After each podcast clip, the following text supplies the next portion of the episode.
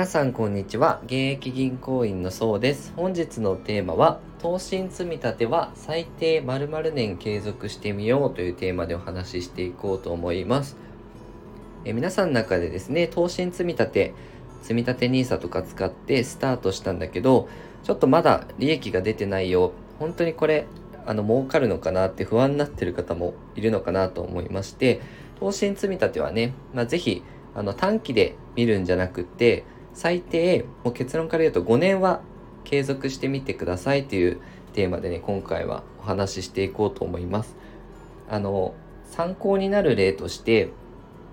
コモンズ投信っていうところがあるんですけどこれ独立系の販売会社で、まあ、楽天証券とか大和証券とかですねそういうこう投資信託とかを取り扱ってる会社なんですけどそこの、えー、そこで運用してる人のお客さんがどれだけ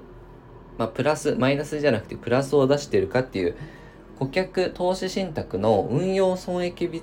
損益別の割合っていうのを出してくれてるんですね。それが、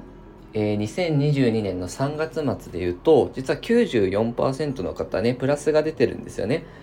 で、面白いのが、えー、このコモンズ投資結構プラスになってる人の割合高いんですけど、まあ、普通のそうですねメガバンクとかだと、まあ80%、70、80%ぐらいが多いのかななんですがそれを大きく上回って94%の人プラスになってますよと。で何してるかっていうと一貫して積み立てによる資産形成っていうのをお客様に提案してきましたよっていうふうに言ってるんですね。で、えー、例えば平均積み立てが5年、まあ、5年積み立てた人のプラス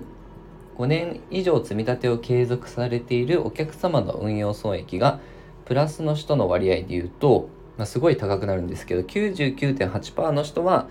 えー、2022年3月時点だとプラスが出てるんですよね。これ結構あのすごいなっていうところでやはり5年以上積み立てをしておくとやっぱ成果も出やすいんだなと。でこういう運用損益別の比率っていうのは実は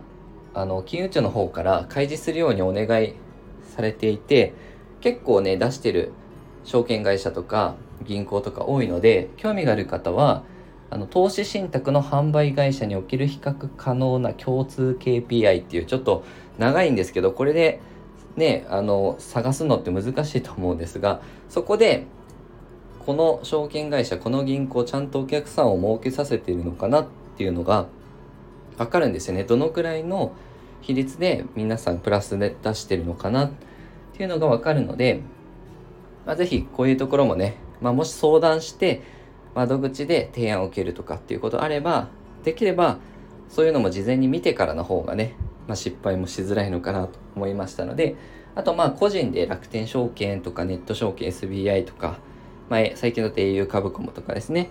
で、個人で積み立てしていくっていう際は、まあ、一度決めたら、まあ、とりあえず5年はなんとか継続してみていただきたいんですよね。まあ、5年未満でも私はプラスになるかなと思ってるんですけど、ぜひね、まあ、1年とか2年とか短期じゃなくて、なるべく3年、5年、5年、10年とか長い目で見ていただけると、まあ、積み立て投資って成果出てくるかなと思うので、ぜひね、継続してみてください。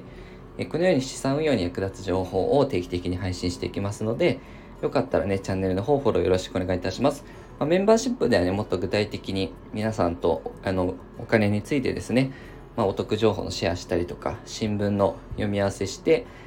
えー、今何が起こってるか、最新の経済をね、皆さんと学んだりとかしてますので、よかったらね、メンバーシップの方も参加いただければと思います。えー、本日は以上です。ご視聴いただきましてありがとうございました。